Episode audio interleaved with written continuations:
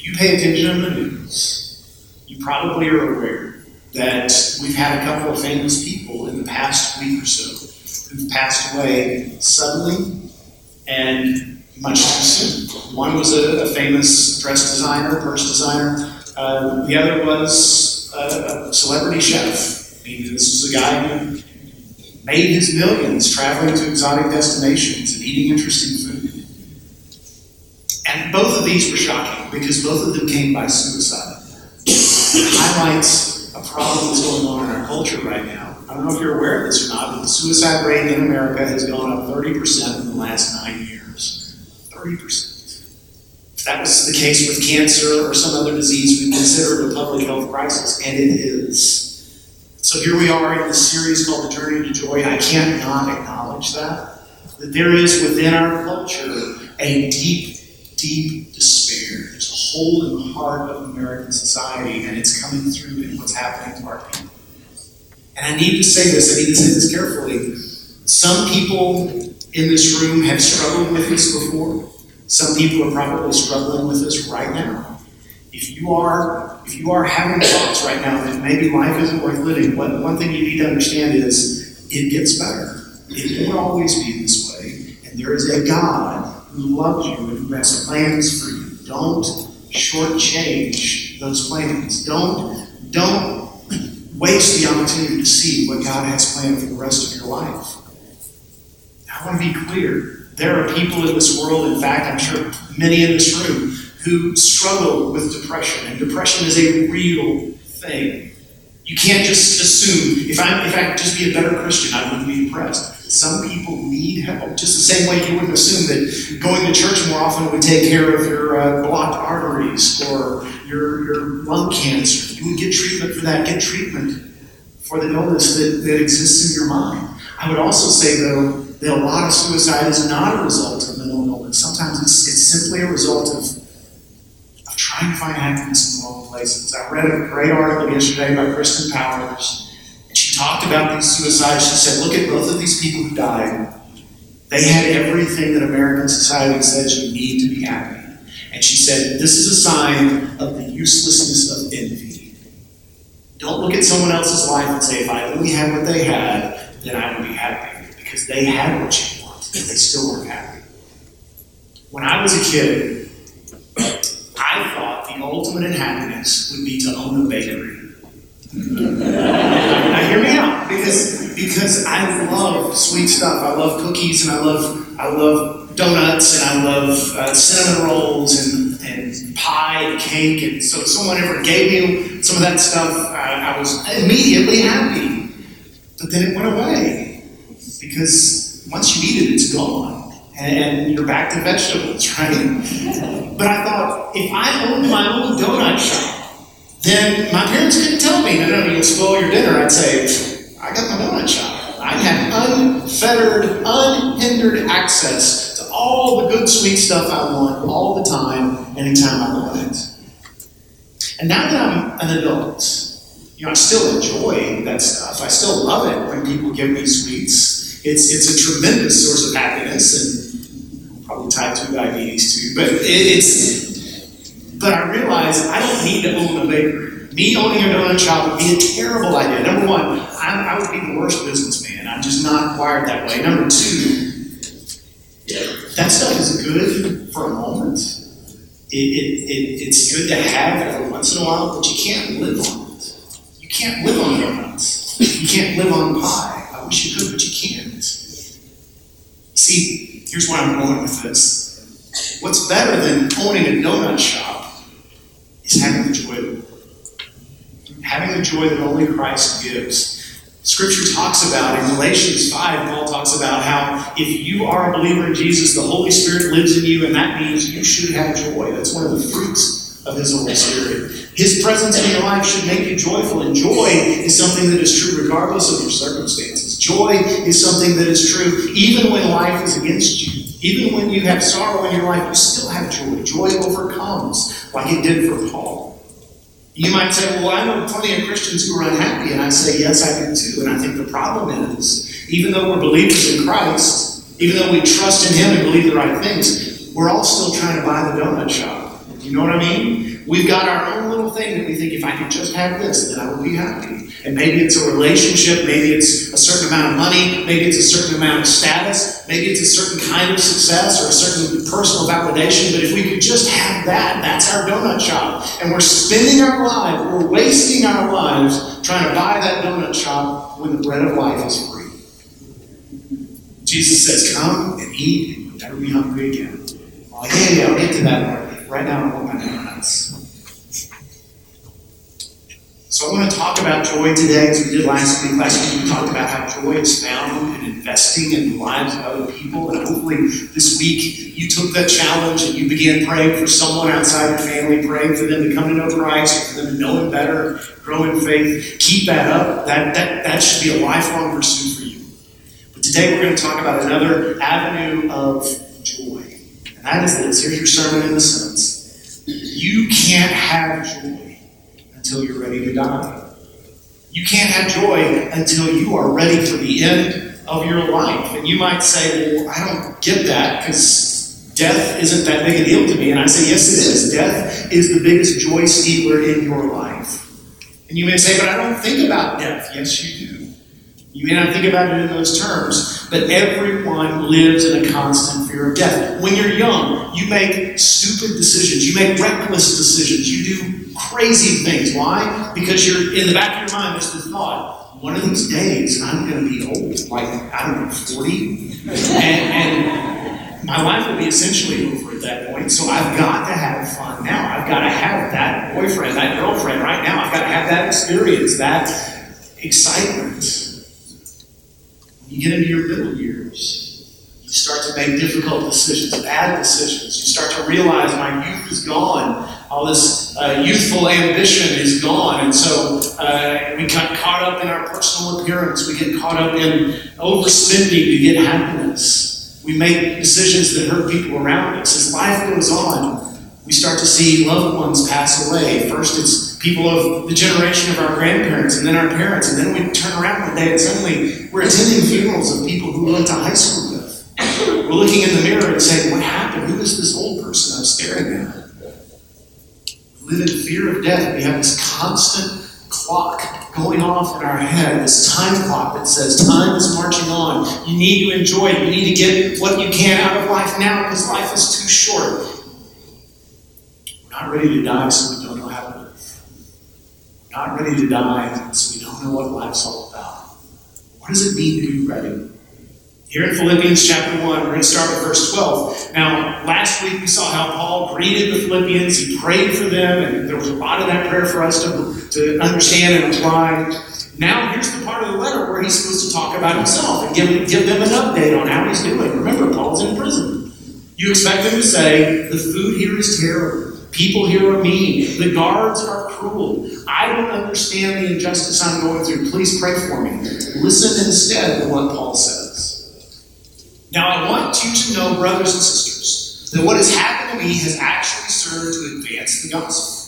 As a result, it has been, become clear throughout the whole palace guard and to everyone else that I am in chains for Christ. So, what is he saying there? He's saying, I've come to find out it's actually a good thing that I'm in jail. Why? Because I'm chained to a Praetorian Guard every day, and they change out at the end of every shift. So I get to meet a different member of the Praetorian Guard every day. These are these are elite soldiers in Rome's army. These are men who have shed a lot of blood. There is no way I would ever have a chance to talk to one of these guys about Jesus. But now they're a captive audience, and you better believe every time I meet a new one, I'm going to share Christ with him. And because of me and because of this, the whole palace now has heard about Jesus, people who never would have attended a church before. He goes on and says, And because of my chains, most of the brothers and sisters have become confident to the in the Lord, and dare all the more to proclaim the gospel without fear. So he says, Because I'm in jail, people are inspired, Christians are inspired to be more bold about sharing their faith. They're like, if Paul can suffer that way, then I should be ashamed not to share my faith out here when I'm free.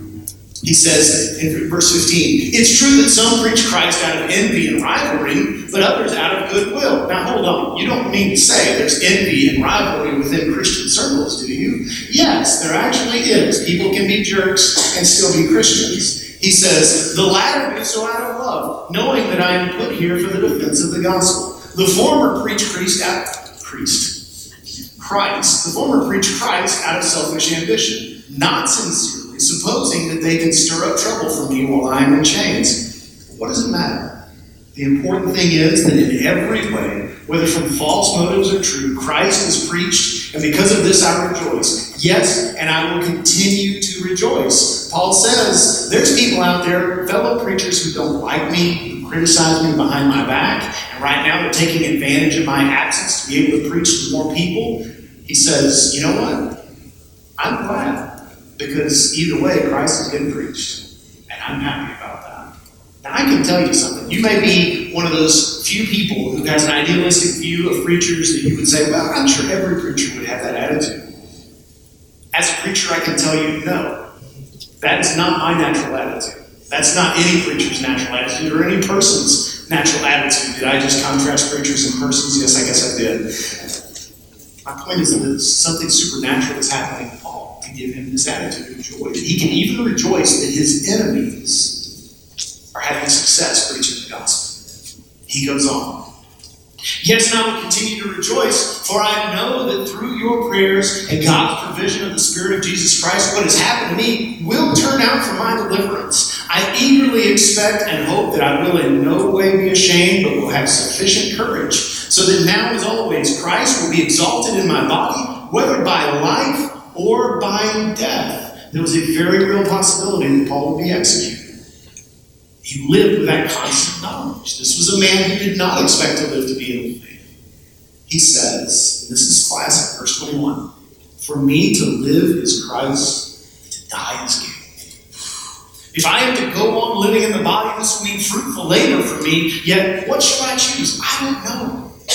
I am torn between the two. I desire to depart and be with Christ, which is better by far, but it is more necessary for you that I remain in the body. Think about what Paul's saying here. He's saying, if I live or if I die, either way I win. There's no way I'm losing my joy. Because if I die, I get to be with Jesus. If I live, I get to be with you. And either way, I'm happy. So, what do we learn from Paul's attitude in this? What does this tell us about what it means to be ready to die? There's two things. One of them isn't going to surprise you, the other one might. The first one, you're ready to die when you know what will happen next. You're ready to die and you're able to have joy when you know what happens at the end of this life. There's all kinds of different views on the afterlife and the possibility of an afterlife. We live in a free country where you're free to believe, spread beliefs, whatever you want. Uh, I read a story about an atheist uh, who was a mother, and so she was committed to raising her children with the idea that there is no nothing beyond what you can see. She had a little boy, seven years old, and he was upset because he had a young cousin who had died suddenly, unexpectedly, and she's trying to comfort him. And we as Christians, we have a special, particular way we're going to comfort someone who's grieving, but she didn't have that in her arsenal. So she was she was trying her best to show him that life would still go on. She said, "Honey, it's okay because your cousin, now that he died, his body is in the ground, and his body has has sort of become part of the earth. And next spring, all the great, all the beautiful flowers are going to bloom, and, and we're going to go out. It's going to be so beautiful, and you'll be able to know that your your cousin's body helped make that happen. And it'll be almost as good as having him. And, and the little boy said, Mom, I don't want him to be fertilized. and I don't either. He was speaking for all of us when he said that. You know that in our world today, in America today, a country that's becoming rapidly less and less religious, Still, 8 out of 10, 4 out of 5 Americans believe in an afterlife. Believe that this life cannot be all that there is. That's been universal throughout human history. Mankind just knows this life is not all there is. Now, there's disagreements on what comes next, what that afterlife looks like. Of course, every major world religion has their own vision of what heaven looks like. This fall, I'm going to do a series called The Truth About Heaven. And we're going to talk about what the Bible says about the world to come. 11 weeks we're going to be on that subject. You may think, I didn't know there was that much in the Bible. You could do 11 weeks, but there is. And you're going to enjoy hearing this. It's going to be so much better than what you've heard about heaven before, which is basically a sort of consolation prize. It doesn't sound all that fun, but yeah, it's better than the alternative. I mean, growing up, didn't you didn't you sort of worry that heaven was like a never-ending church service? We can be real. Didn't you didn't you worry that's what it was going to be like? I've got good news for you. It's, it's better than that. We're going to get to that I want you to see here is Paul's assurance. He says, I desire to depart and be with Christ, which is better by far. See, Paul knows. He's done the calculus in his mind. He says, I don't know everything about the life to come, but I know that Jesus created all things so he can get anything he wants, he can do anything he wants. I know that he died for me, so he loves me enough to give me exactly what I need. He's not going to hold anything back from me. I know that He's wise enough to know exactly what's best for me. So when I get there, it's not like I'm going to say, you know, Jesus, what this place needs is He's going to He's going to have thought of everything before I even get there. So yeah, I know being with Him is better by far, and I know I'm going to be there as soon as I die. And you may say, how can anybody know that? How can anybody have that kind of assurance? Is that arrogance? Well, it would be, except for this. Paul is not saying I know I'm going to heaven when I die because I was smart enough to choose the right religion. That's what a lot of people think. A lot of people think, hey, the message of Christianity is if you believe in our religion, you go to heaven when you die. If you believe in this set of, of precepts, if you go through these religious rituals, if you try your best to obey these commands, then yeah, your name is on the clipboard, the angel will let you in. But that's not what the scriptures say. In Matthew 7 22 through 23, Jesus said, Many will say to me on that day, Lord, Lord, didn't we prophesy in your name? Then I will tell them plainly, I never knew you. Depart from me. There's going to be people who do the religious thing but never get in. Paul is not saying, because I have chosen the right belief system, I know I'm assured of heaven. He's saying, because Jesus died for my sins and three days later rose again, I know he's going to take me home. Because he has invaded my soul on the road to Damascus and changed my life forever, I know I'm his, and he's not going to deny me on the day I die or he comes back, whichever comes first. So, my question to you is do you have that kind of assurance? Be honestly, if I told you, eh, better yet, if a doctor told you, I'm sorry, you've got 24 hours to live, you're going to die before the next uh, the next time the sun comes up. If, if you knew you only had a short time to live, would your instant thought be despair? Or would there at least, at least be a trace of excitement? Honestly. Because if you don't feel at least a sense of excitement about the end of this life, if you don't have a certainty of where you're headed, you need to get that right. We're going to give you the opportunity at the end. Okay? Second thing. You're ready to die when you know what happens next, but also you're ready to die when you know why you're alive. See, if all being ready to die was about was knowing where you go next, that wouldn't bring you joy. Because then you'd just be impatient until heaven came. Then suicide would actually be a good idea because you'd be like, I, I need to get out of this world and into the next one, which is better. Paul doesn't say that. Paul doesn't say, wow, I really hope I get executed. He's saying if it happens, it's victory for me, but there's something else for me here. He says in verse 22, there's fruitful labor. I haven't got notice, Paul's not, he's not saying, man, I don't want to die because there's all these things on my bucket list that I need to check off. I really want to see Paris. I really want to go to, you know, Euro Disney or whatever. He's not saying any of that. He's not saying, I, I, really need to be able to walk my daughter down the aisle. I need to, I need to be there to see my grandkids graduate. That's not Paul's priority either. He says, there's fruitful labor for me. I've invested in all these people, and I want to be there to continue to invest in their lives because every time I spend time with people, or every time I share the gospel with someone, or every time I disciple a believer, or every time I plant a church, it brings joy to me. So the longer I get to live on this earth, the more I get to do that. You know something? Have you ever thought about this? There's one thing on this earth that you can do that you can't do in heaven, and that is reach out to a hurting person in the name of Jesus Christ.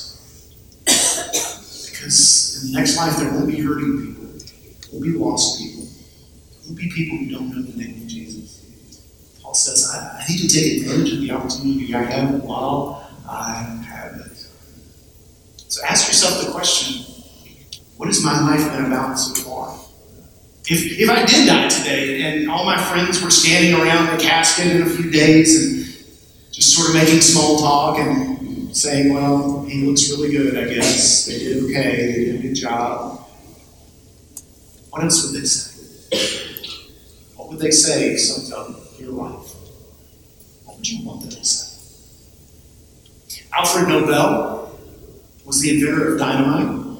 He also sold explosives and weaponry, made a fortune. This is in the, 19, in the 1800s, late 1800s. One day he woke up fairly late in life. He opened his newspaper and saw everybody's nightmare, right? His own obituary in the paper.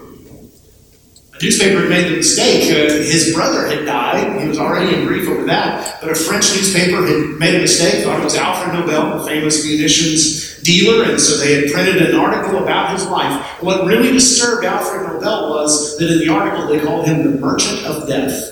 They talked about how many thousands of people had died because of his inventions and because of the things he had sold. And it struck him, I don't, I don't want my life to be about that. I don't want that to be my legacy. Nobel had made so much money in these, in today's currency, he had the equivalent of $365 million.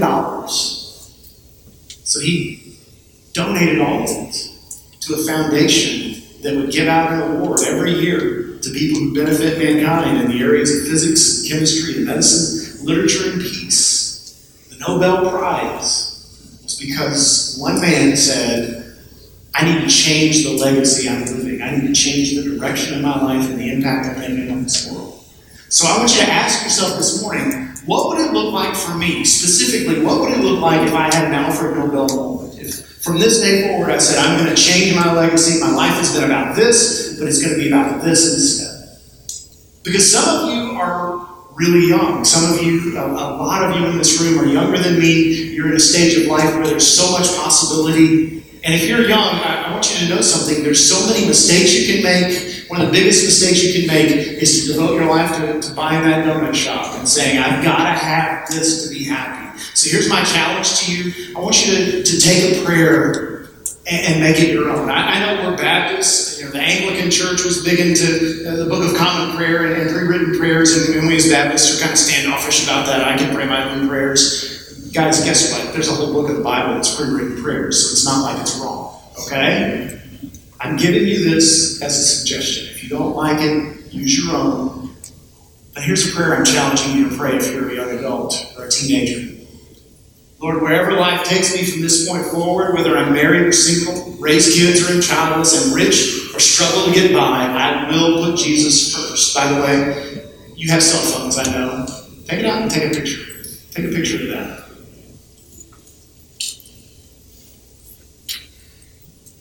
I will take time every day to be in His presence. I will be an active part of the local church.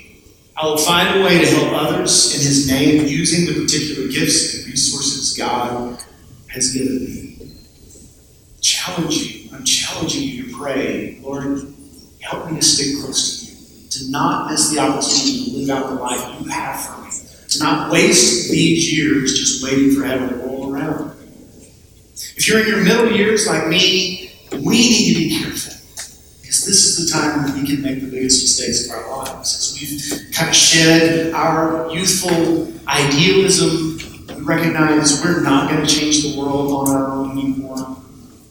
We drift into, we, we sort of settle into this melancholy selfishness that says life is unfair. I don't like what's happened. Pretty soon I'm going to be old. My kids are going to be choosing my nursing home. So now I need to grab the happiness I can while, I, while it's there to be grabbed. So many mistakes we can make, so much harm we can cause to ourselves and others. Midlife crisis is people make jokes about it, but it's real and it's not just for men. So be careful. And here's what I'm saying to you. Here's what I'm challenging you to do. Ask yourself these two questions. Number one, what am I currently doing to strengthen my commitment to Jesus? Number two, what am I currently doing to bless others in His name? Give up trying to buy the donut shop. This is about the bread of life and can satisfy. Are you pursuing Him?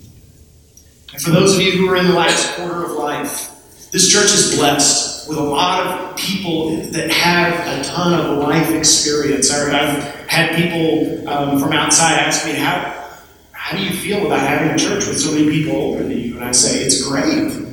It's fantastic because there's so many people in this church that have this wisdom, this experience in life that they can call upon. And, and in, in addition to that, because life experience doesn't necessarily bring wisdom. Time with the Lord does. But in addition to that, a lot of a lot of you have more financial freedom than you've ever had. I know some of you are struggling financially, and, we want to help, but, but many of you are doing great, and, and I'm glad for you. Many of you are retired. God bless you. Hallelujah. I hope I get to retire someday if it's God's will. But that means you have more command of your free time than you've ever had since you were a kid. And the shame of it is that at the very stage in life where you could make the biggest impact on the kingdom of God on this world, you've told yourself, I've only got a few more years left, and I've been working hard all my life. Now it's going to be about me. For these last few years, I'm going to do what makes me happy, whether that's golf or grandkids or travel or antiques or, or just sitting around watching your favorite TV show. None of those things are bad. Well, I don't like golf, but you know, it's not, it's, if it works for you. Don't you, don't you see the donut shop and all of that? It's going to be about me for these last few years. I'm going to do all the things I've ever wanted to do. You know what Paul would say sitting in that prison cell? He would say, Don't you understand your reward comes when you stand in the presence of Christ?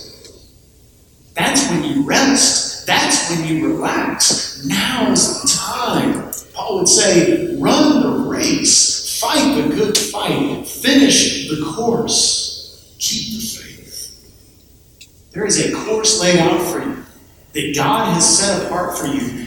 You can make a tremendous impact. Finish that race strong. This church needs you. God's kingdom needs you.